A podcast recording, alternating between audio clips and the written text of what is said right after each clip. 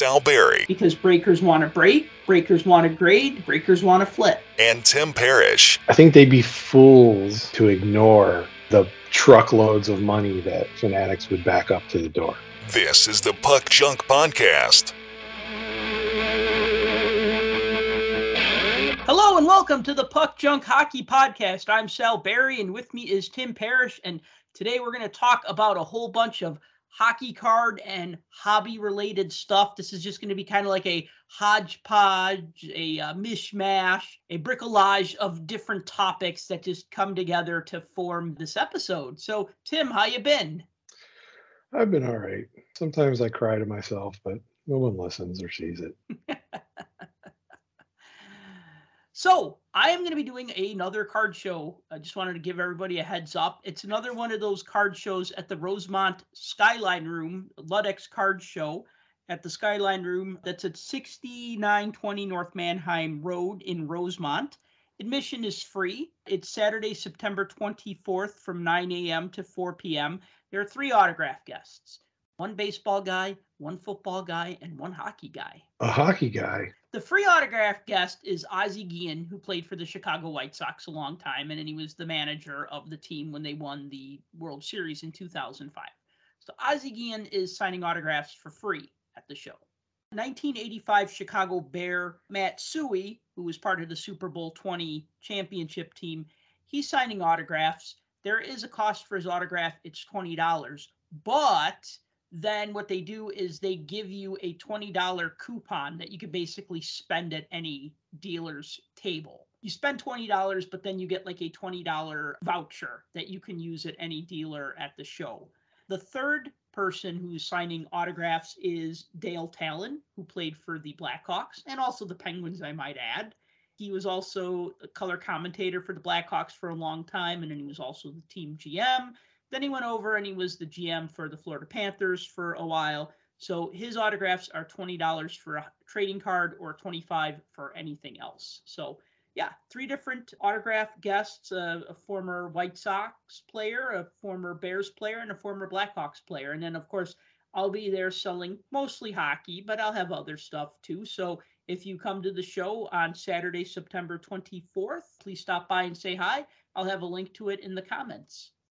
What's Dale Tallon doing now? Last I heard, he was like a scout for the Canucks or something. I think the last I heard, like him and John Shannon, like signed on to be scouts or something like that for the Canucks. I don't know if that's still going on or not because that wasn't that long ago. It was a few months back. I You know. Tallon's an interesting dude. I'd love to see him on like NHL Network or something. You know, just one of the the, the, the talking heads on that. You know, every now and then. I mean, he's he's done a lot. I mean, he's he was a player. He was a GM, and then of course he was um, a broadcaster, player, broadcaster, GM, and other stuff. So he's done everything. Yeah, definitely has an eclectic uh, mix of of jobs that he could speak about. Yeah. Well, this will be the first time he'll be doing an autograph signing in Chicago since he was fired way back in like 2009, no, 2010, right before the team won the championship. He was uh, demoted and then he ended up leaving the team to take a job with the Panthers. So this is kind of like, you know, his first time back at uh, a convention in Chicago because he used to be a regular at the Blackhawk conventions and he used to be a regular at a lot of the things in the 90s that I would go to. I remember getting I remember getting some Canucks hockey cards signed by him in the early 90s and he was sitting at a table and I remember him looking at them and going, "Oh my god, look at that. Look at this guy" or something as he's looking at his picture from 20 years before. And I remembered he would take his card he would turn it sideways so that he could do a nice big autograph lengthwise. So it was like running up the side of the card, but it looked really nice. Really nice autograph. Perfect. So let's talk about the National. They announced this a little while ago, but we wanted to talk about this. So the National Sports Collectors Convention announced that they're going to be in Chicago in 2023 and in 2025, and they're going to be in Cleveland for 2024. I don't know if Atlantic City was necessarily poorly received. I just think it's that they do every other year in Chicago, and then it seems like the other year it's either going to be in Atlantic City, Baltimore, or Cleveland. I mean, there's a few other places it's been in. It's been that way in the quote unquote modern era. It has been in other places. Like it went down south before, it went west Mhm. before, Mhm. but we're talking honestly, based off of the population of collectors that are out there now, Mhm. it hasn't been in one of those places since most of these people have been collecting. Let's put it that way. There's a lot of reasons for that. A lot of reasons. Well, let's hear it. Uh, Well, they try to put it in a location that is going to generate a large population base. And they don't like to have the bulk of their presenters slash dealers slash vendors having to travel the farthest. Mhm. And that's part of, I think that's part of the big reason why it never gets past the Midwest anymore. Because almost everything is from Midwest to East Coast. Does that mean that there's nothing out west and nothing down south? No, absolutely not. It just means that the vast majority of what they're trying to cater to, I think, has a little more accessibility that way. But the other part is venue, really. Mean, you got to have a venue that's capable of handling it. And sure, I'm sure there's plenty of places in Dallas and Texas. I'm sure there's plenty of places in California that you could go to, or you know, another state. You know, people have cried for years that it needs to come to Vegas, where it's a resort town and there's plenty of places to stay, plenty of things to do outside of the actual convention itself. And I don't necessarily think that's a bad idea. But again, they're trying to minimize the travel for all of the people that are heavily monetarily invested.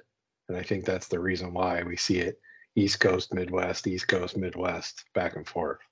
That's a good point. I mean, if you look to in two years now, it's going to be in Cleveland, which is not really East Coast. That's still Midwest. We're just going Midwest Chicago, Midwest Cleveland, Midwest back to Chicago. And that's the thing, it never gets further west of Chicago.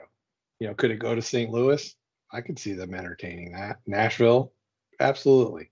Even Texas. But going further west than that, I don't know. But there might be a one off in the next 10 years. It's hard to say. I think the thing is, and I've said this before. Okay, so talk about where all the big boys are located, right? You got Topps in New York, you got Panini in Texas, you got Upper Deck in California. I don't know where Fanatics is. Kind of all over the place because they buy everybody up. Yeah, I think their headquarters, I don't know if it still is. It used to be in Jacksonville, Florida. Yeah, that sounds Um, right. but I think they have operations in New York and I mean, like you said, there's stuff worldwide because of how big the company is and how many different offshoots and subsidiaries that they have within.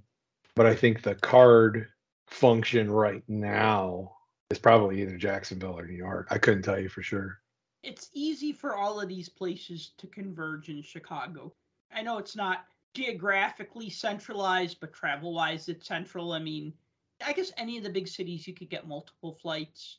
Big city to big city, it's pretty easy. And I think that like people in California, they're like, well, okay, if I can't have the show in California, then Chicago's at least doable via flight. People in New York are like, well, if I can't have it in New York, at least Chicago's a couple hours away by flight, right? So it's doable. And for dealers, like when myself and my friend traveled to Atlantic City, we drove, it was a 14 hour drive. Oh, dude, that reminds me. I should have brought this up when you, me, and Clemente were talking about the, the national. When we drove through Pennsylvania, dude, they have these awesome, I don't know what you call them, convenience stores called Sheetz. Did they have those when you lived there? Of course they did. Dude, Sheetz is like a 7 Eleven, but they make food hot Ah, and this- fresh. This, is hilarious that you're No, because it was like 11 o'clock and I was hungry and I didn't want McDonald's. And I walk in there and I'm just expecting like they're going to have like a grab and go hot dog or something or a grab and go slice of pizza. So I'm like Oops. walking around and I'm like, MTO made to order. and I'm like, where's the food? And I'm like walking around. And I'm like, where's the food? And they're like, oh, you order it. I'm like, oh, what do I do? You go to that touch screen and you go through it and you pick what you want. I'm like, oh my God, where was this when I was 16? Of course, I wasn't in Pennsylvania. But I mean, oh my God. And they're just like, yeah, you want a hamburger? We'll just make it for you right now. You know what I mean? And it's like, you know, like midnight. And I'm like, this is so awesome. All right. Well, since you brought it up, I, I had to. Sheetz is half of the state. The other half of the state, they have something called Wawa. And so I don't know, as you got to the eastern side of the state and closer to New Jersey, they have Wawas. And there And too. it's- They're not as yeah. good. you said it. Well, Wawa's just people from Pittsburgh one. will argue that Sheetz is better than Wawa, and people from the other side of the state, Philly area, they will argue that Wawa is better than Sheetz. And these are conversations that I get into fairly often with Pittsburgh people versus Philadelphia people. How is a place that makes the food to order at like any hour of the night? How is that not better? I, I don't disagree with you, honestly, because You know what? The I only thing that That's what I grew up with. The only thing Wawa had going for it was they had all cans of Starbucks energy drinks, two for four bucks. That's the only thing they had going for it. They're like, all right, two for four, I'll grab another two. But yeah, sheets, man. That's the sheet. So, anyways, driving through Pennsylvania and, and getting to the National in Atlantic City, that was doable. Like a 14 hour trip is doable. I said to my friend, I'm like, what happens if they have the show in Los Angeles in like three years? Oh, then we're just not going to go. Okay. You know what I mean? Like, oh, that'd be like a miserable drive.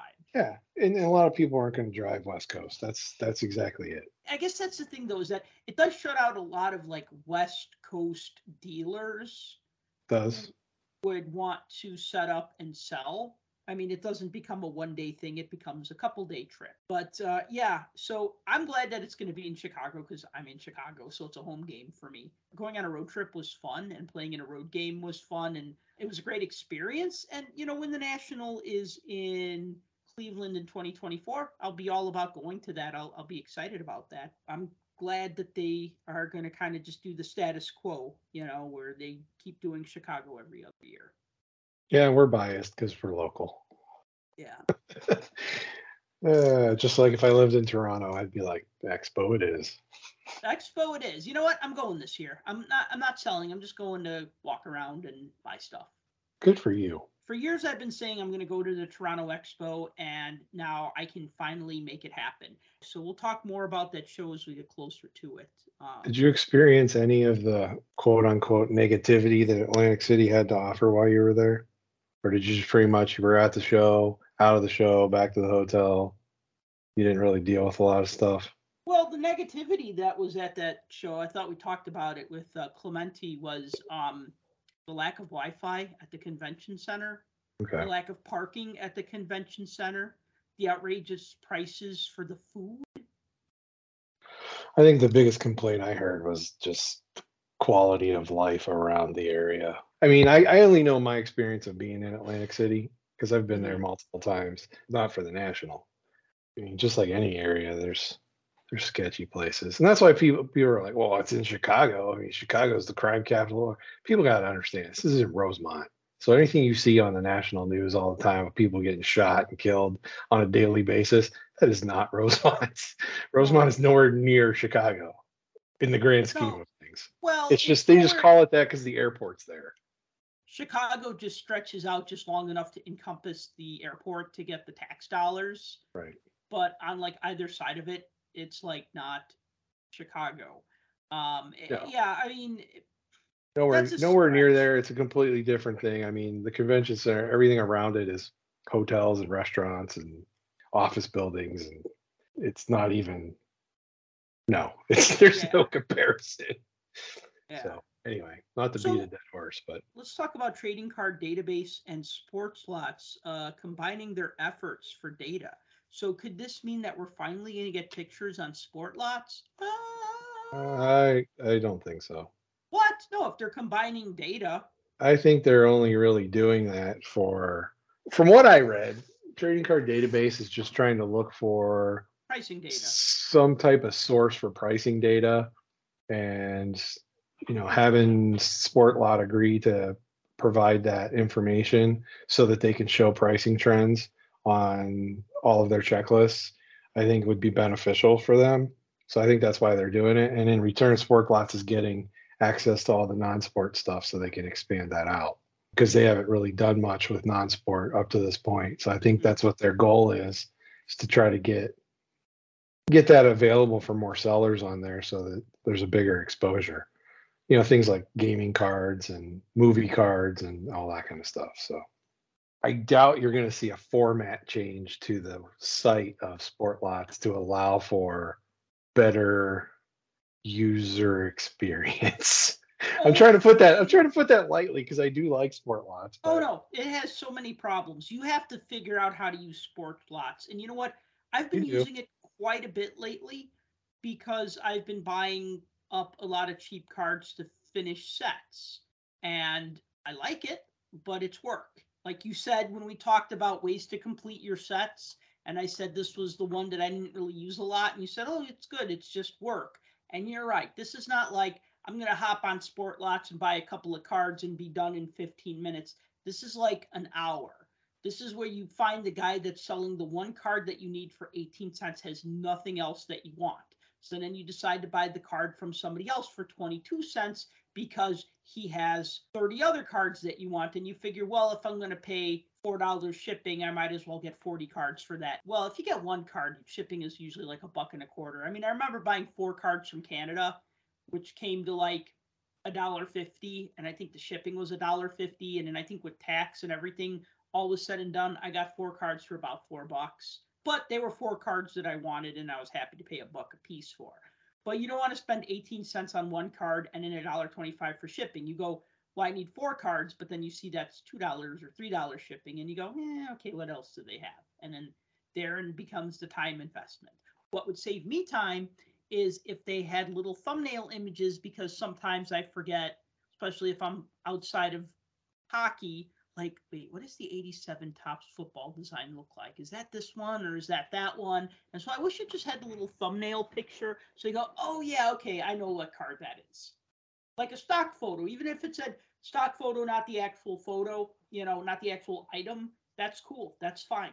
Yeah, I can't see them moving up to that point. There are photos on there that you can find and click on, but they're not like easily accessible. They're user submitted They're user submitted, a right. Specific card. Right. It's not like COMC where you go on and everything's scanned Yeah. for every card. And if you click on a specific card, that's that card. So if there's a ding in the corner of one and not on another, you could see the difference and decide which one you want to buy. You don't really see that on sport lots because of the volume.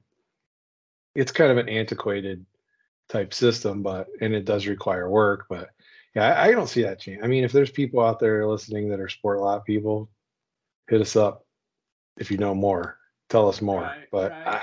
I, I couldn't foresee that. I mean, that would be a huge, huge undertaking for them to change the entire platform to make it like that. I think this is more a benefit.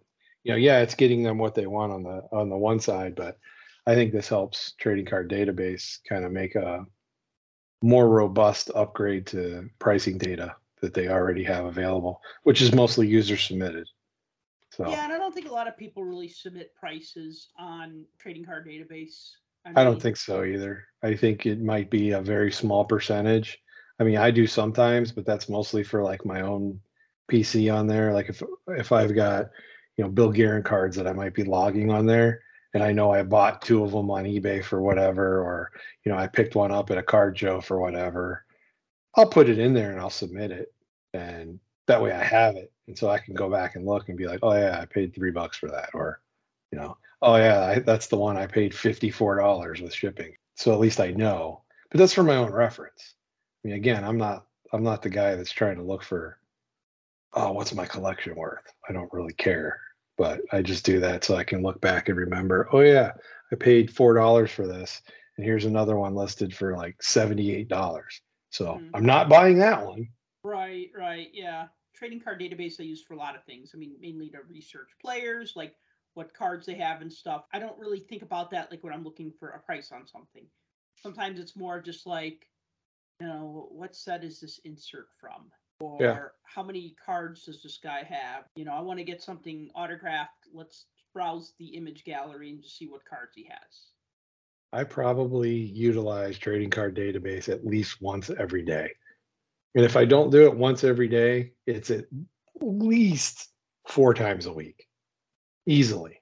And it's for all of the same reasons you are. I mean, in fact, on Sunday, we were watching the football games and, you know, Pressley Harvin, the punter for the Steelers, was like, I wonder, does he have any cards? So popped up trading card database just to see. Sure enough, he has 12 cards. They're all from contenders, and every one of them's autographed. He might have more. Those are the only ones that are logged on there. So Well, the only thing that I will use Beckett for the online price guide, and I don't have a subscription to that, so I can't see the prices. But what I like that for is like let's let me give you an example, right? Like let's say I have a Mario Lemieux card and it's card number one, but I have no idea what year it's from. I could put in Mario Lemieux space one and it'll list every Mario Lemieux that is card number one. So of course in my example it'll list 88 Topps, 88 OPC, 89 Topps, 89 OPC because he was card number one in those four sets. But then any other like insert set where he might be the first card or later sets where he was like the first card. So that helps a lot, especially if it's like, uh, okay, this is a Wayne Gretzky and the number on the back is GL25, and I have no idea what that is, and I can't make out the copyright date, and it's a Topps card, and I'll put though in that that data, and it'll usually like pull like the specific card. Whereas if I try that on trading card database, it'll just give me search result Wayne Gretzky, search result Mario Lemieux, but not like the specific card or insert set.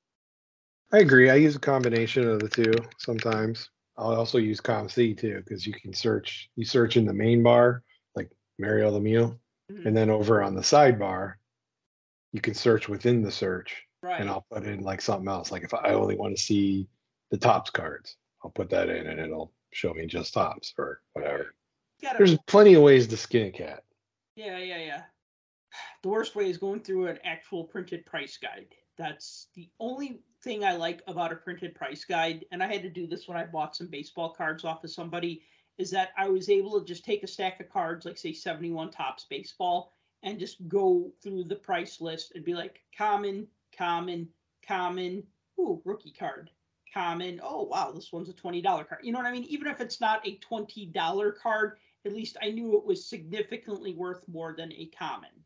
So in that case, then having that sort of like a, a list like that is kind of good. Of course, you could pull up a list like that, but the online price guide subscription is so expensive, and you know you got to resubscribe to it every year. And I used to have that when I would put my collection online because I would manage my collection through there. yep. And then it just became way too tedious to keep up with it. So I just stopped. Well, I remember when OPG was like thirty bucks a year, and I was like, yeah, that's about the price of the book. Okay, cool. And then it like doubled. It went to like seventy, and I'm like, what the hell? Is that what it is now? I don't know what it is now, but I'm talking about in like the 2009, 2010, 2011, right around there. The first or second time I wrote for Beckett, like I did a couple of different stints as a writer for Beckett Hockey. And I think the first time I wrote for Beckett Hockey, they just gave me a, a subscription to the price guide. Because they're like, well, you're writing for us here, have this subscription to this price guide because it'll help you with writing your articles. I'm like, oh, wow, that's really thoughtful. And then later on, they wouldn't give me that, but then I ended up subscribing to it. But then they upped the price, and then I just stopped. You know, I was just like, well, I'm not going to pay, you know, a hundred bucks a month, or uh, excuse me, a hundred bucks a year for an OPG subscription. Yeah, I was just looking while we were talking about it. I mean, you have to subscribe to all of them separate, Yeah, that's uh, from what I can see here. yeah, You get you get web access and mobile access, but you have to choose all of the sports separate. I don't see a package where you have all of them. Maybe there is. Maybe I'm just missing it, but I'm not going to throw the price out because we're not being sponsored by these guys and they're Oh, not paying us anything. price. I want to know what it is. really? Yeah, I do. Uh, if I said it was seventy bucks about ten years ago, I want to know what it is now. So if I click on hockey, uh, the web and mobile for 12 months is 129.99. So ten bucks a month, eleven bucks a month. Yeah, pretty Wow. much. Yeah. So that's a savings of 34% off of the original price of What the- 198. Where But they with always- that price. I don't know. They always have it on sale because like the regular like they have a 15 day, it's like $13, but it's on sale for like 12 bucks. But that's the thing. If you click on any of the other ones, like for instance, oh, let's say I want football instead. If it goes off to football, well, that's 129. Yep. So it's like, okay, so you're talking 130 bucks a pop. If I want the four major sports, good lord, there's got to be some kind of combination thing. I'm just not seeing it, but that's all neither right. here. That's neither here nor there. Never, I didn't see set out to talk about the Beckett online price card. No, no, no, no, no. We wanted to talk about hockey cards. So let's shall we talk about hockey cards? Mm-hmm. The big news on Twitter today was that the checklist for 22-23 Upper Deck Series 1 Young Guns was released, full of um, some pretty good rookie cards. Yay. We know that we're getting Upper Deck Series 1. We know it's coming out in November and not February. So that's good. Things are starting to get back to normal, at least with Upper Deck's most popular set. And we have a pretty stacked rookie class because we have some guys that turned pro at the end of this season, this past season. So it's too late to put them in extended. So they're going to be put in Series 1. So that's exciting. Yeah, and it's uh I mean it's a list of pretty much all of the names that people have been crying about for the last two releases that haven't showed up yet eh, on a checklist. So a lot of them are here. You got Mm. players that have been in the league, which seems like forever. Like we were talking beforehand, you were like, hasn't Matt Boldy been in the league a while already? Yeah, he played like 50 games last year. So the Matt Boldy card kicks it off, which we already knew he was going to be in there because I think he was the preview image for the Young Guns on there. But you've got Matty Beniers in there, you've got Owen Power in there, so two of the top draft picks. Um, you got Marco Rossi, who a lot of people are going to sock that one away because Mhm. that that could be a sneaky good one. Lukas Reichel is in that list. Jack Quinn is in there. Uh, Lukas Dostal's in there. I think the Penguins have Valtteri uh, Puustinen Mhm. is on the list. I think that's the only Penguin in Series One. I think the Blackhawks have a couple. Well, you you mentioned uh, Lukas Reichel, Yeah, I think they have uh, Alex Alex Vlasic's in there too. Yeah, it's a good list of, of names that aren't necessarily ones that you're going to look at right off the bat and go, "Who?" If you're a hockey fan, you've probably heard a lot of these players' names because many of them showed up in the second half of the season last year, and a lot of them looked fairly decent and have some promise. So I think people are going to be happy with this. But again, that's always a double-edged sword, right? People get high anticipation over what's going to be in that checklist and they look at some of these names and they're like, holy crap, it's so and so. Yeah. What's this going to do to box prices on release day? That's my only question. So Upper Deck Series One, the box prices on those have normalized. That you could still get hobby boxes as of this recording. Series One, Series Two extended, we're looking at like around ninety to hundred bucks a box.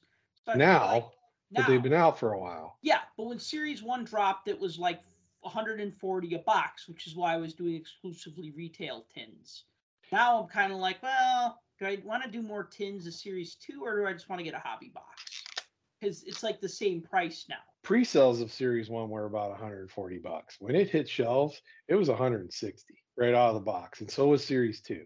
Series Two dropped way quicker than Series One did last year. With this class, though, you know, having Owen Power in there and Matty Beniers specifically, with those two guys, it's going to be Alexis Lafreniere frenzy. I think. I don't think I bought any hobby that year because of Lafreniere, but I bought a lot of retail. And the thing is, is that all the prices eventually went down, and then it came out on ePack, and ePack was kind of like a more normal price, normal quotes, right? You know, ah, yeah, sure, three ninety nine a pack, okay. What I'm saying is like, yeah, when it drops, the price is high because why? Because breakers want to break, breakers want to grade, breakers want to flip. So they're going to charge the breakers more, or they're going to charge people who wanted that that like I need to have mine on eBay first. I mean, I remember the Lafreniere Young Gun being a, six hundred dollar card. I remember people paying six hundred bucks for it. I remember looking at the at the finished auctions, and they were like $500, 600 dollars for a guy who hadn't played a game yet. By the way, we did talk about this a couple years back. We did a podcast called "Is Alexis Lafreniere Living Up to the Hype?" We did address that. So this sort of thing happens where like whoever puts the first one out there is going to make the most money on it. And by the time enough hands get the cards and put enough of it on eBay, then all of a sudden that depresses the selling price and then all the other prices go down. Now you don't have people hell bent on buying a case of series one because they're like, oh, well, there's like tons of that card or those cards on eBay now. And then they lose interest, the price goes down, and then the, the normal people like you and me can go and buy a box for a decent price. Well, and breakers aside, I'm not even talking about the breakers. I was talking more of the resellers that are out there, the bigger, you know, the bigger online retailers and even the local card shops. I mean, those are the price points that were up there. And and you're right. If it's us buying it, I mean, obviously you want to you'd love to go out there the first day and get grab a product when it drops. Be like, yeah, I got you know fresh box, you know, brand new stuff. But you're gonna pay for it.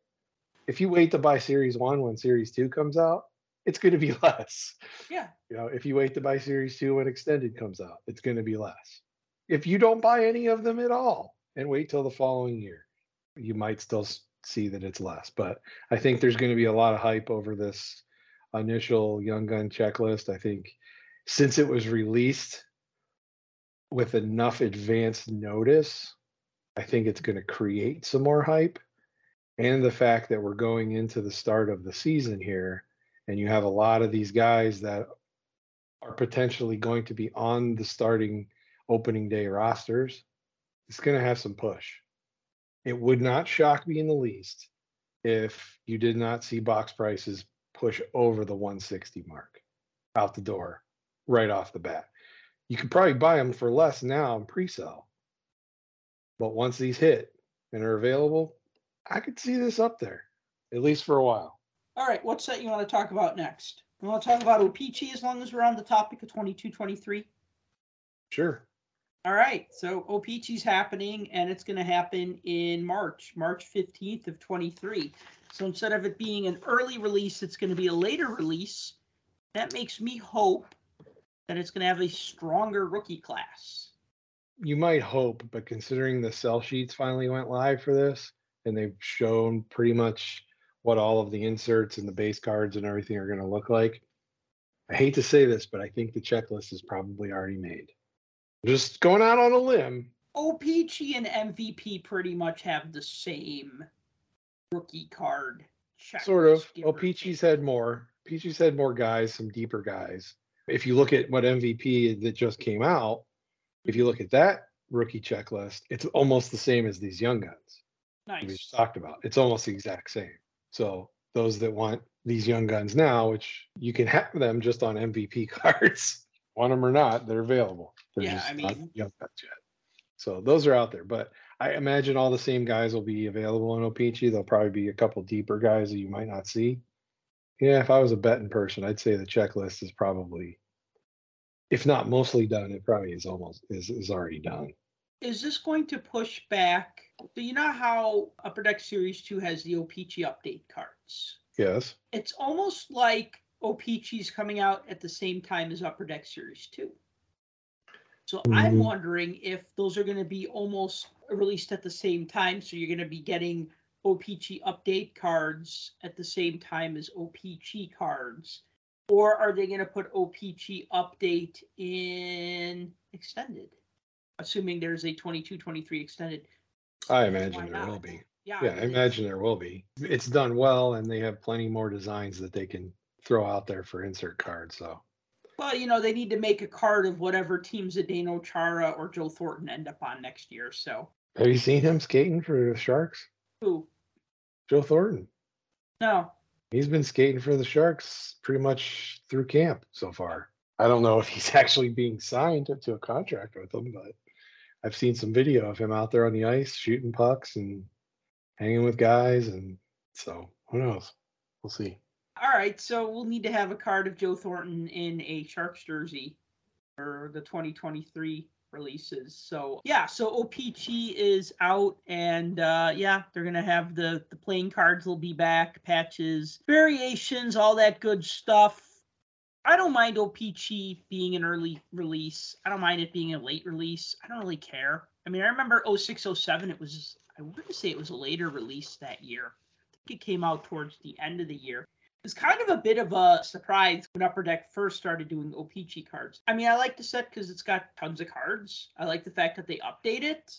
I just think that if it's coming out in March, the cards that come out in March should be updated because if you're releasing cards in March, you should be able to get photos from October, November. And maybe they will. I don't know. I'm just guessing because, like I said, the the fact that we were waiting for so long and there was talk about it, and we talked on show before, and I've had people reach out on social media asking about it, like if we heard anything. Because having not heard a thing this late in the year was kind of troubling to the Peachy fans, being like, uh, "Please tell me they're not putting the kibosh on this." On the Oh, set. Well, and then we found out they weren't. We're still waiting for the cup on 2021. Yeah, interesting you bring that up because I saw kind of a sell sheet floating around out there on social media of the cup with some preview images, hmm and it's 2021 cup. And it's funny because we're talking about 22 products. We already have 22 products on the market. Yet here's the cup, still hasn't come out. 2021. I don't know a release date. I haven't seen a release date. I don't know what the specs are. I imagine it's going to be similar to what it's been in the past. All I know is there's monumental patch cards and they're using the 0304 exquisite design for the limited logos. That's really all I saw. I seen a picture of the Lafreniere. Somebody was like pre-selling it on eBay or something because somebody like took a screenshot of this and said, "I don't understand this. Why is this card so much? And why does it say LeBron?" And somebody said, "Oh well, because that's the most famous LeBron James rookie card used that 0304 exquisite design." That's also, somebody's calling it the LeBron design. Nice. Yes. Of course. Right. Why wouldn't they? It's like when people talk about, I don't understand hockey cards. Who's this Connor McDavid? And people say, he's like LeBron and Michael Jordan. No, no, he's not. He- I, he's I just like- hate making comparisons between sports of people. And I get it. It puts the point across for simple people, but I don't like it. Anyway, that's neither here nor there. Right, right, right, right. Well, It's another one of the grinds my gears things. Yeah. Well, I mean, if you're going to compare Jordan to Gretzky, that makes sense. But you can't say he's both Jordan and LeBron. Yeah, I wouldn't say he's any of them. We'll see the cup at some point. Is this going to be the set that breaks a thousand bucks a box for hockey? Um, I'm talking about when it drops, not not secondary market later on, like five years from now. Is this going to be a thousand dollars a box? well, considering it's a 2021 product, so you have to look at the rookie class from that year. So that's the Lafreniere year, which is also going to have Kaprizov in it. Uh, Oettinger. Yeah, you're going to have a list of now established rookies that have a lot of hobby pull. Can you expect to see a six, seven hundred dollar box push a thousand? Yeah, I think we've seen that in all the other sports. I mean, Mhm. granted, it's not going to be on those same levels, but it'll be relative based off of the size of the hobby. And I think that's quite a possibility. Yes. So, speaking of expensive boxes, talk about the 2021 Skybox Metal Universe Champion set because wasn't this an expensive box? Yeah. These are selling right out the door like six, seven hundred bucks. And then they got up to over a thousand within a few days of them being for sale. The Skybox Metal Universe Champions is the multi sport set. So this is what people have to remember. This isn't Metal Universe hockey. This is the champion set. So basically it's upper deck pulling from all of their sports licenses that they have with various athletes and whatnot to come up with a hodgepodge mixed sports set, kind of like what Goodwin Champions is.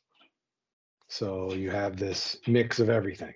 What I found interesting about this is there's only three hockey players on the entire list checklist. Wow. Three.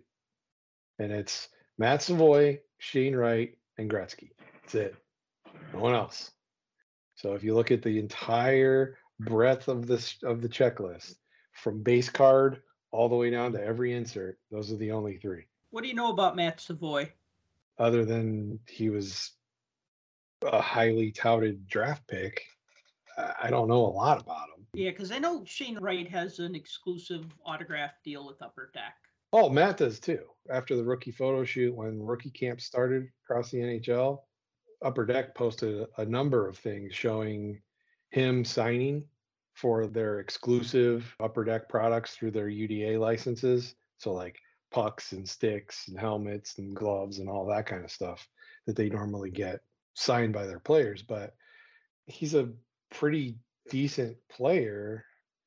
I don't know that much about him. No, no, no, that, that's fine. I don't need his full resume, but okay, so he's a highly touted draft pick and he has an exclusive with Upper Deck. And then Shane Wright, fourth overall, also has an exclusive autograph deal. And then Gretzky's Gretzky. I guess the point I was going to get to was that three players, three hockey players.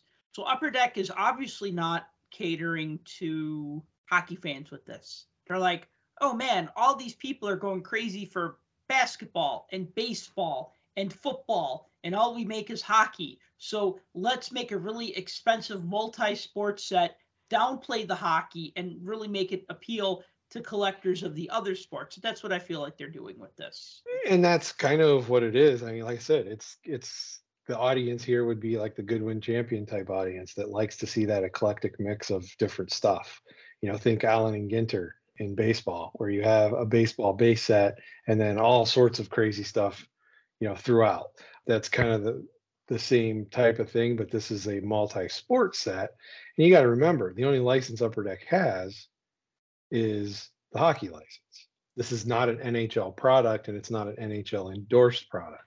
Right. So you're not So- paying any league or league rights. So your only exclusive licenses that you have with hockey players are those three main guys right there. So that's kind of why you are only seeing those three. But I, I found that interesting that they wouldn't have maybe thrown in a Connor McDavid here or there, or, or their poster boy Nick Suzuki, who just got named captain of the Canadiens. Last I checked, he was a exclusive UDA player as well. So I don't know if Alexei's contract is up with them. It might be. Do you have any idea how many packs come in a box or like roughly how many cards you get? Is this like one of those like one pack per box, six cards type of thing? Or is this more like a 20 packs per box kind of, or 18, I guess, packs per box?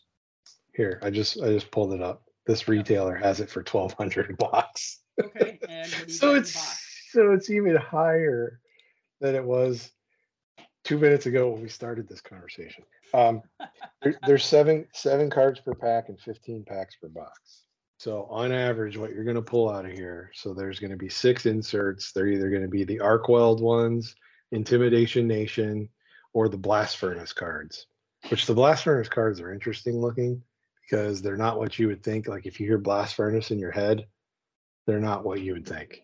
They're mostly like black color, and they just they have a player superimposed over like a flame in the background. It's not even a real flame. It's like a I don't know what the right word is, like a pixel, like a GIF of a flame what? of a flame. Yeah, it's it's like just pixelated? yeah, it's not pixelated, but it's like an artwork for flame Ah. instead of like actual fire. When you said blast furnace, you know what immediately came to mind? To me, it's the Steelers, but that's just me. Thermal threats. That's what I thought. Like, Oh, they're not that obnoxious. They're not that Okay.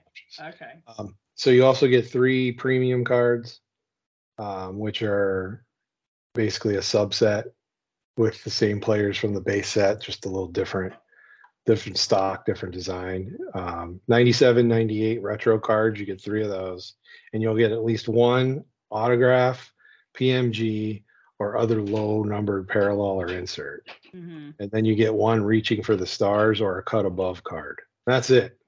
So seven cards per pack. That's what's going to be in a box. Yeah, there's more cards here than the typical hit box where there's five cards in a pack or seven cards in a pack or whatever, and only one pack. But the price point on that, that's something. That is something for a product that most people are going to turn and look at and be like, wait a minute, this isn't even licensed. Are you kidding me? But the fact that they have cards in there of people like, you know, again, the, the hockey guys, which aren't the big players, but you've got Jordan, you've got LeBron James, you've got Ken Griffey Jr., you've got Tiger Woods, you've got, you know, Trevor Lawrence in there, you've got Mac Jones in there, you've got in golf, you got Bryson DeChambeau. what's that snowboarder girl from the Olymp- Chloe Kim Mhm. is in there. So I mean, there's a lot of things outside of the realm of just one individual sport. And really, where else are you going to get Jordan cards? New ones, because obviously no one produces new Jordan cards without being sued. So, twelve hundred bucks for a box. ah, I'm gonna just go out on a limb and say I will not be opening a box of this. Okay, so we have some announcements on 2122 Upper Deck Clear Cut and 2122 Stature. Yeah, Clear Cut was announced December 21st, I think is what I saw in there. hmm Obviously, those are not written with pen. Something I found interesting there, they have the Clear Cut winners, if you remember those from way back in the day where they were Yeah. kind of like the see-through sort of holographic. It throws back to that that old design of those. That was kind of cool. I saw that on the sell sheet. They brought back the champs again too, which is always interesting to me that champs is included in clear cut because they are neither clear nor cut. But yet Yeah, somehow they're in there. the opposite. Champs is like Champs needs to be low tech. We're talking about like champ cigarette type cards. They look very similar. Uh, they were in this past year's. Uh, the new clear cut that came out was 2021. Hmm. Um, they were in there. They look almost like the 2015 16 design of the champs cards. Mhm. I'd love for them to go back to like the 08, 09 or 09, 10 design, but that's neither here nor there. But yeah, so I just think it's interesting that here's a product called Clear Cut. Most of the cards are clear. The big draw to this is everything's on card as far as autographs go, but those cards aren't clear. They're cool looking. They're just not clear. I feel like they should be stuck in a different product. No, I agree. I agree. What was the year of Champs that had the colored borders? Was that 910? Well, the borders Right. weren't color. The the in, the interior was color. That was nine ten. It was like the 910, okay. blue, the teal, the red, the yellow, and the yellow animal parallel. Yeah, yeah, yeah. I like the 8 9 better. I mean, now that I think about it, that was like Hockey's Allen and Ginter cards. Yeah, I mean that's when eight nine came out. It almost looked exactly like an Allen and Ginter Oh, and I love that set, and I wanted to return to that look. Yeah, I don't mind that set. I like the color ones though myself. I, No, those I, are nice too. Don't get me wrong. I have an affinity for those since I sought out to not necessarily build a master set per se, but a pretty darn good one. Let's put Yeah, it I that way. trying to do the same thing with 13 14 Prism Hockey with the the red, green, blue, red pulsar, blue pulsar, and purple and orange parallels, and then I gave up. but I tried. See, that's difficult with those because you had some of those that were special releases. Like a lot of those cracked ice ones and stuff were giveaway cards or only available Yes. certain places. And, you know, the reds were Target only, the blues were Walmart only. So, yeah, that's difficult to put together. At least with the champs ones, they were all out of the same place. They were just very, very short printed for some of the other ones. Yeah, so Champs is back in the clear cut, and then Stature was announced. I saw that it's got a tentative release date of uh, January 11th. So that probably could very well be the first product to drop in the new calendar year. It's similar to what it's been: one pack in a box, eight cards in a pack. I think that's usual, unless it was seven before, but I think it was eight. The design on these, if you find the sell sheet and look at it, Mhm. the design looks exactly like the other years. I, I feel like there's not a real distinguishing aspect between them that you could lay one of them next to each other and be like, okay, this is from 19, this is from 20, this will be from 21. They really look the same. It's a cool design. I like the design. I like stature. It's just okay. It's almost like this is now series three of stature. Right. so I kind know. of would like to see that sort of thing. I guess like a like a set that just kind of grows and they just add to it. But I guess it, it couldn't really be year specific. Isn't that kind of what they were doing with chronology? that's what I thought was the plan for chronology, but they did volume one and volume two, and that was the end of that. I mean, you remember what happened with volume two. That was That right. with the uh right in the pandemic. Yeah, it was right in the pandemic. They couldn't get the product. They wanted to get it out. So they decided to scrap using the you know, the manufactured fabric and they started using styrene, which was the same thing they used on the golf scorecards in their golf sets.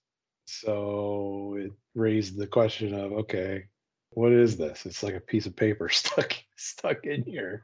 So yeah, I mean, I thought that was the intention there. I figured there'd be a chronology three and then so on and so forth. And they would just keep going with it, but I, I don't I don't know. I'm trying to think if there's been other ones in other sports that have done that. Wasn't there there was one in baseball where there was like a couple thousand cards in a set. Was it like the Yankees legacy one? Yeah, they just kept was- releasing. I think they did one where they did one card for every Yankees game that was played at Yankee Stadium. Yeah.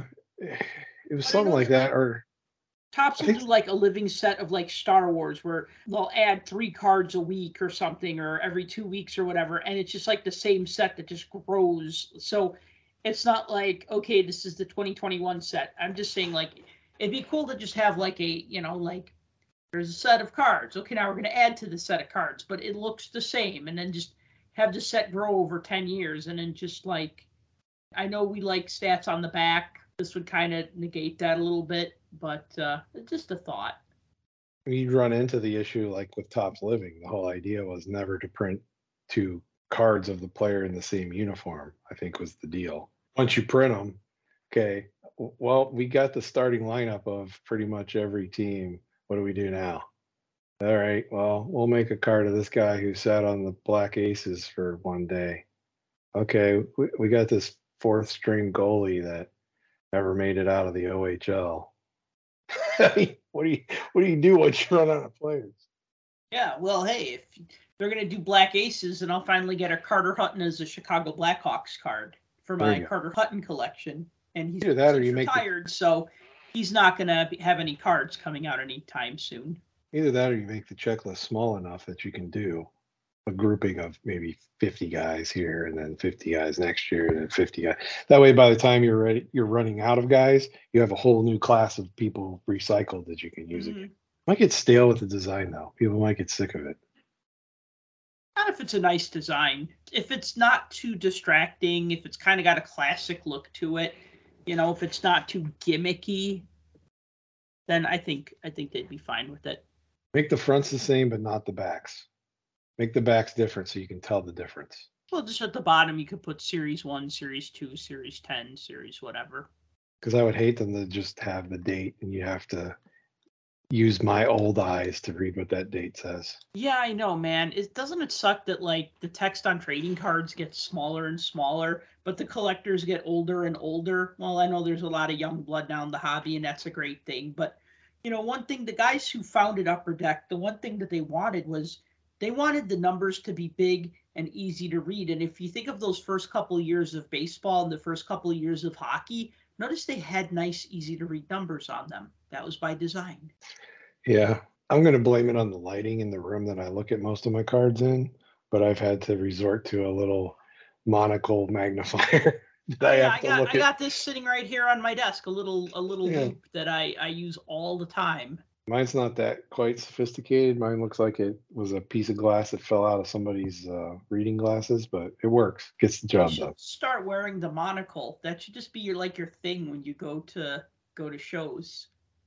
People start calling me Uncle Pennybags. Wear a top hat, Wear a top hat. There you go. Go curl my mustache. Full on Monopoly man. Yeah, there you go. So Art of Hockey supposed to come out and it. What's up with this set? Like, is it still summer? It is Oh. until the twenty second. Then it's It- fall. Until September twenty second is the first day of fall. We have to ask Brian Gray if it's still summer because I remember seeing the preview for this, and I think we mentioned it on one of the shows before and talked about it. It was supposed to come out in like May or June. And I thought most of the images of the cards look great. Like think of masterpieces and enshrined, or like the old drawings on the upper deck checklist, Yup. paintings. The cards looked like that kind of stuff, and it was really cool. And I was kind of excited about it. And it was coming out this summer, and I feel like summer's over and we still don't see it. And I wish it would come out. Yeah, it's an unlicensed product, but it's Leaf and Leaf makes pretty decent hockey products, in my opinion. We'll have to have Greg Cohn back on the show to explain himself and why it's taking so long for this set to come out. Well, and Lumber hasn't come out either yet.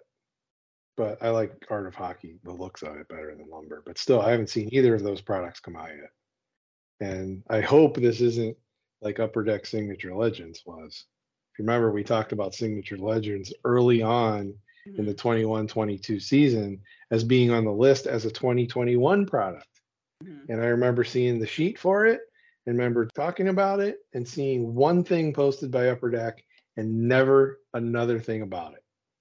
Not that it went away, not that it's ever going to come out, neither. And that was a set I was excited about. Crickets. So I don't know. Nobody's saying they're canceled, but it's kind of weird. Kind of weird.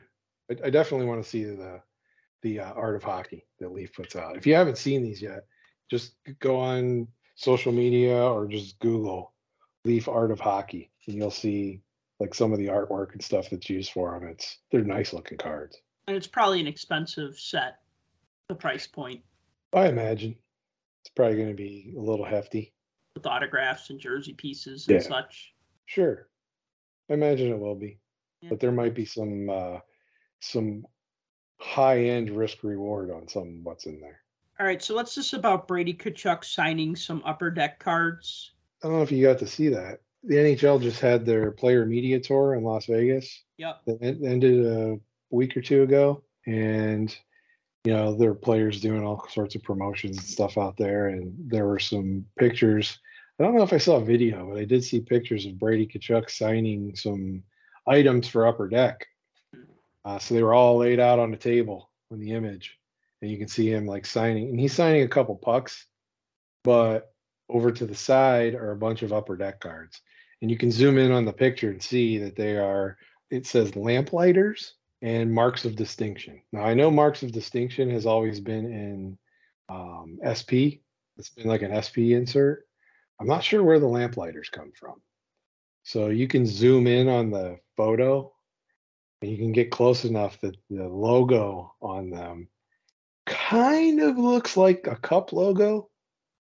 Maybe the ultimate, maybe upper deck black. I'm not sure, but I don't know obviously they're all being hand signed so it's definitely going to be in a product that's more worthy of not having sticker autographs that's for sure definitely not something that's low end but it was kind of cool to see the picture because it kind of gives you a i don't want to say behind the scenes look at what goes into the process sometimes but yeah here's kind of what goes into the process. Also on the table you can see the envelope that everything came from and it's got upper deck's letter on top of the envelope that actually says to whom it may concern this is very important.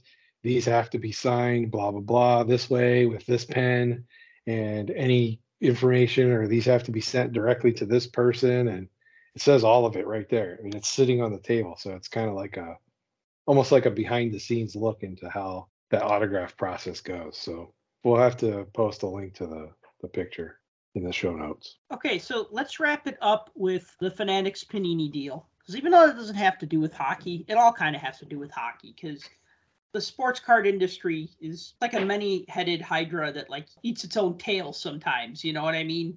So uh, what does it have to do with hockey? Fanatics looking to buy Panini.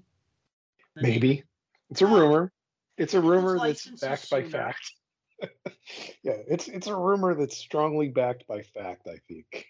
Well, let me ask you this: If you're Panini in Italy, the main company, you're the Panini headquarters in Italy, and you got Panini America, and you just lost the NFL license and you just lost the NBA license. Maybe you have them for another year or two, because I forget when those those deals go to Fanatics. What are you in it for then? If hockey is spoken for, if basketball and football are being lost, and baseball is spoken for, why continue to have a Panini America company? There's no point to it. So if I was Panini in Europe, I would just be like, all right, cool. We're going to sell our stuff because we got no point in being here anymore. We don't have what we used to have. It's different now. Everybody's exclusive. Everybody's exclusives and even stuff like gaming cards and movie cards and stuff like that, which is big business. But you tend to have a lot of the same few companies make them. We say that hockey is the fourth sport, but if you think about it, non-sport is like the fifth sport or the sixth sport or the eighth sport. I mean, it's it's lower. I mean, I argue that Star Wars cards can be more popular sometimes than sports cards, or that Pokemon cards can be more popular sometimes than sports cards. But as far as sports goes, if you're Panini and you're losing all your IPs in the US, why continue to do business in the US? Cut and run, right? In the US, yeah. I don't know that any deal involving them turning over their operations for trading cards would involve dumping the soccer or the sticker business. Maybe it maybe it'll dump the soccer, but I, I can't see it doing the sticker business or the delicious sandwiches. Do they own that too? Mm-mm. They don't Oh, make the delicious sandwiches. Oh, Jim some- Howard already figured that out the hard way. Okay. Here's without getting into like business theory and all of that kind of stuff. I think there might be a hurdle here with a little thing called a monopoly, possibly. But I'm not sure that anybody in the, I guess, who regulates that kind of stuff, the SEC. I'm not sure anybody at the upper levels is looking at the trading card industry going, yeah, we're going after them because that's a monopoly they have bigger fish to fry with like bigger businesses. So I, I don't know that they would do that, at least in the beginning, right? But is there a possible reality that this could happen? Yes. Could they buy out Panini and Panini's operation, take over the licensing of all of the brand names that Panini has license for? Prism, for instance. Yes, the possibility is there to circle this back around to how it could potentially affect the hockey hobby, you got to think that the dominoes are all falling. Okay. Fanatics then owns all of the licensing.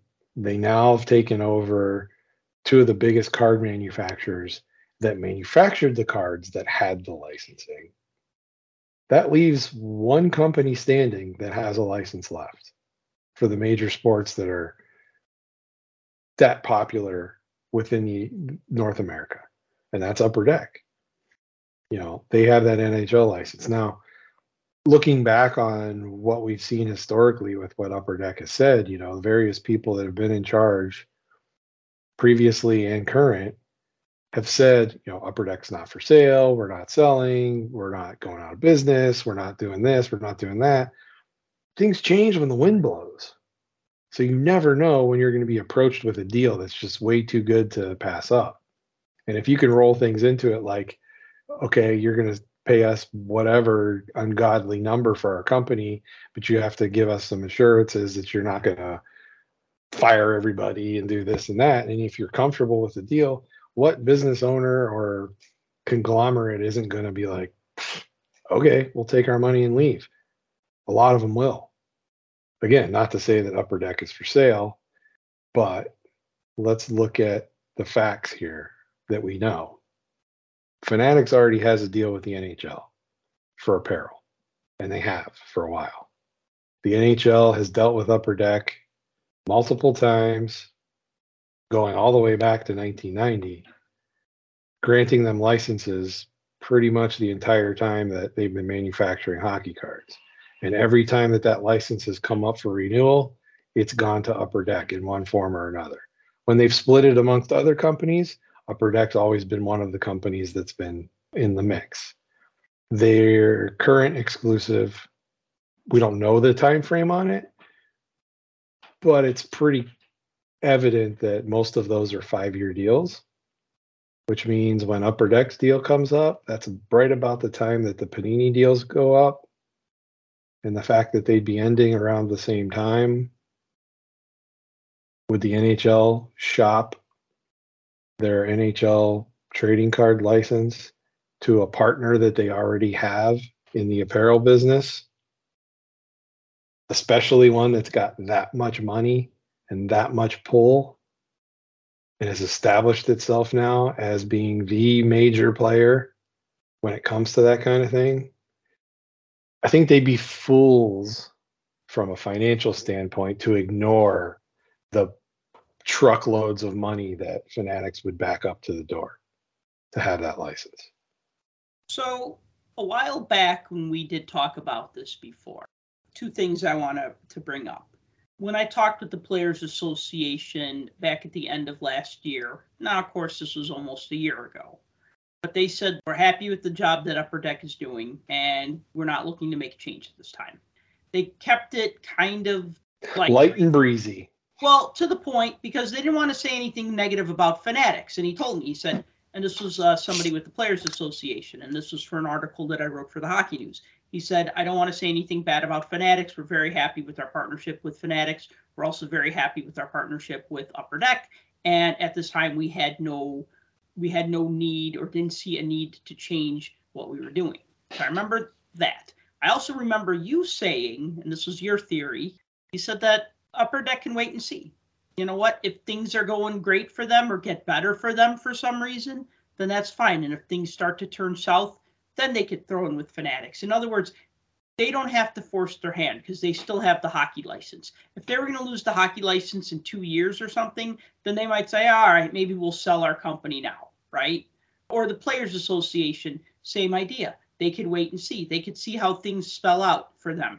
If baseball, football, and basketball cards all of a sudden became way more popular or become way more popular because of however Fanatics is marketing and promoting those products, then they might say, hmm, we want a piece of that. And you know what? We'd really like to see Topps hockey cards back on the market. Or they might say, eh, they're not doing anything special. And we kind of like being with a company who only has eyes for us. Yeah, there's that aspect to it. I think this goes even deeper than that. Because look, people have been complaining for the last couple months that Panini has like absolutely nothing on their sell calendar for the rest of the year, with very few exceptions.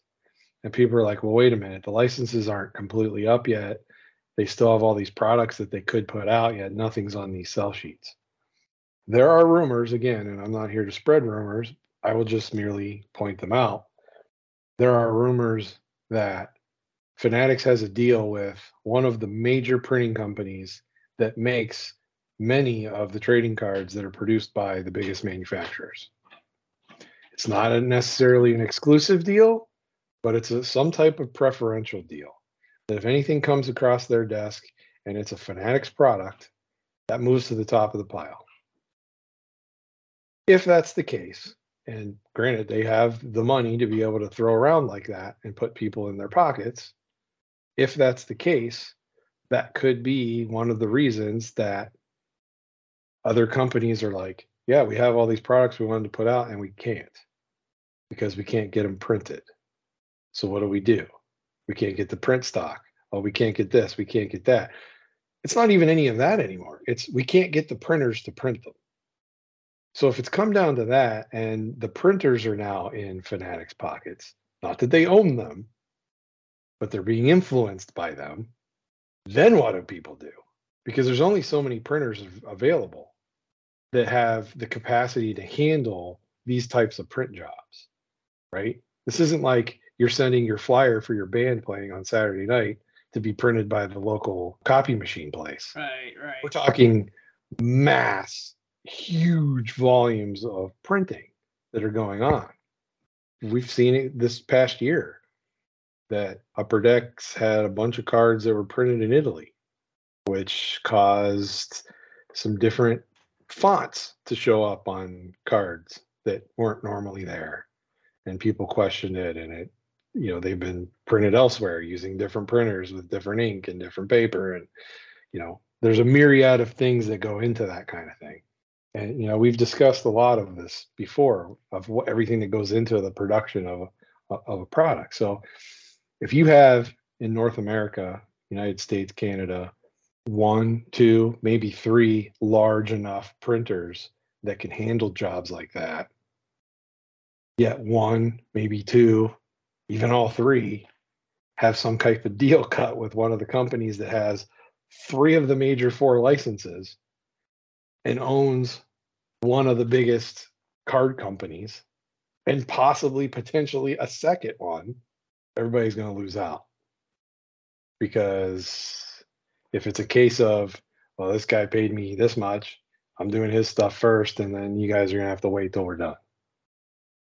Then they got to look elsewhere, which causes more delays and causes, you know, this whole, you know, it's it's a domino effect. It's like a waterfall, you know, it's it's just one thing after another. And ultimately, who does it affect? It affects the collectors, right? Because we're here, we're sitting here waiting for product. We don't get product because there isn't any product. And we're just waiting and we're waiting and we're waiting. And then when it does come out, it's at a price point that's so ungodly that none of us can afford it. So then we sit and watch and we watch the breakers break it and we watch the flippers break it and we watch a bunch of people get all the hot cards right off the bat and go send them graded. And then we watch their videos of them taking them to card shows and selling them for bajillion dollars. And, and it's like, when does it become our time to get involved with that? Like, I want to buy that product too, but I don't want to pay what you're paying for it. You know, I don't want to pay 10 grand for that case.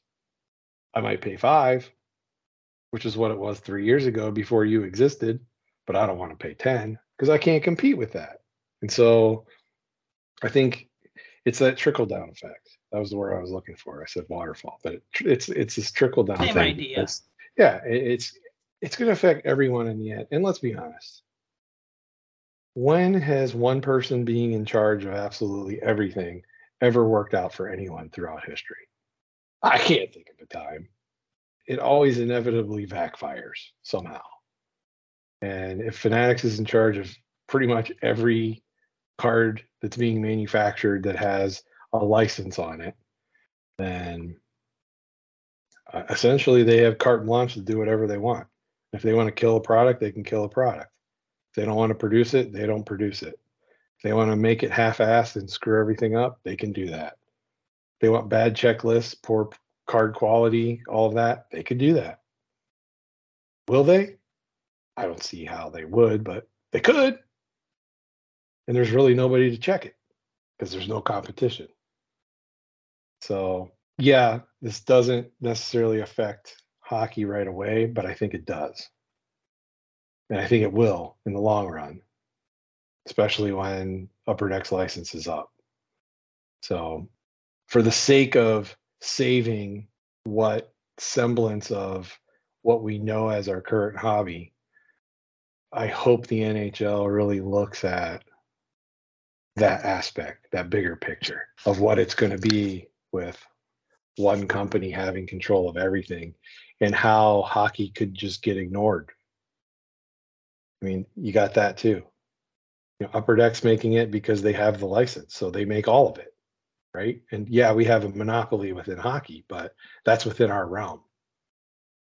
If it gets pushed over to a company that's primary focus is football and basketball and baseball, if you have 100% and hockey takes up 10% of the 100, well, they're going to definitely lose out to the other 90%.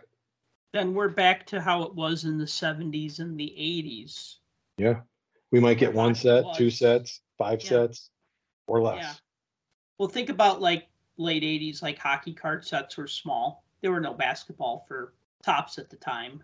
Yeah, that was just not a good time for hockey. I don't think we'd go back to that. I think that there's enough interest uh, in hockey that even if Fanatics did eventually get the license to that, because they do so much with hockey apparel, anyways, I think they're just kind of seeing this as the next logical step that, like, what do people like to do? They like to wear a hat or a jersey or a t-shirt of their favorite team. Well, what else do they like to do? They like to collect memorabilia of their favorite team. Okay, what else do they like to do? They like to collect items that might appreciate in value, right? Like you buy a, a pennant put on your wall, you're not thinking about value, you're thinking about displaying it. But if you buy cards, you're thinking about it might appreciate in value. These cards might appreciate in value. So this just seems like the next logical step for them in that direction. I don't know. I mean, there's the other argument too of this whole thing is maybe they go after Upper Deck not because they want the card license, but because they want the exclusives. You know, think of all the people that Upper Deck has signed under contract and they only sign. I mean, we already talked about some of them. And that's got to be worth maybe even more than the card business. Well, yeah, exclusives. Knowing you can bring. Michael Jordan and LeBron James over into your basketball product and you never could before. I mean, that's worth its weight in gold right there. Easily. I don't know. Like I said, it's all up in the air. Rumors, rumors, rumors. But this is something that's been weighing on my mind since I heard the first rumor about potentially Panini being bought out. Or I should say, specifically Panini America being bought out Right. by fanatics and that whole trickle down effect that it's going to cause to the rest. But uh, it'll be interesting to see. I think we're gonna we'll know sooner rather than later how this is going to play out. I think probably before the end of the year. Yeah, with Panini, yes, but with Upper Deck, I think that's going to be status quo for a little while. At least till the license goes away or is Right. up for renewal.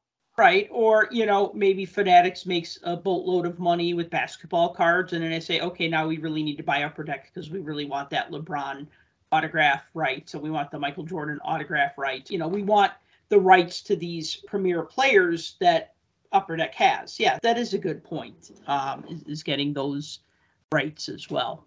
It'll be interesting to see. I hope in the end there's still something for all of us.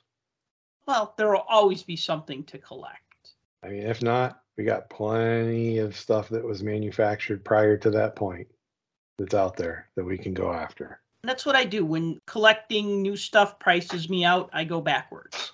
What I did a lot in the late 2000s, early 2010s. I didn't have a lot of money, and so I was buying stuff that was cheap, and I still enjoyed it. You know, because when you love collecting, you love collecting, and you know, you might say, "Well, I wish I could afford these cards," but hey, here's something else that I could afford, and that's enjoyable too. You know, like we say, collect what you like.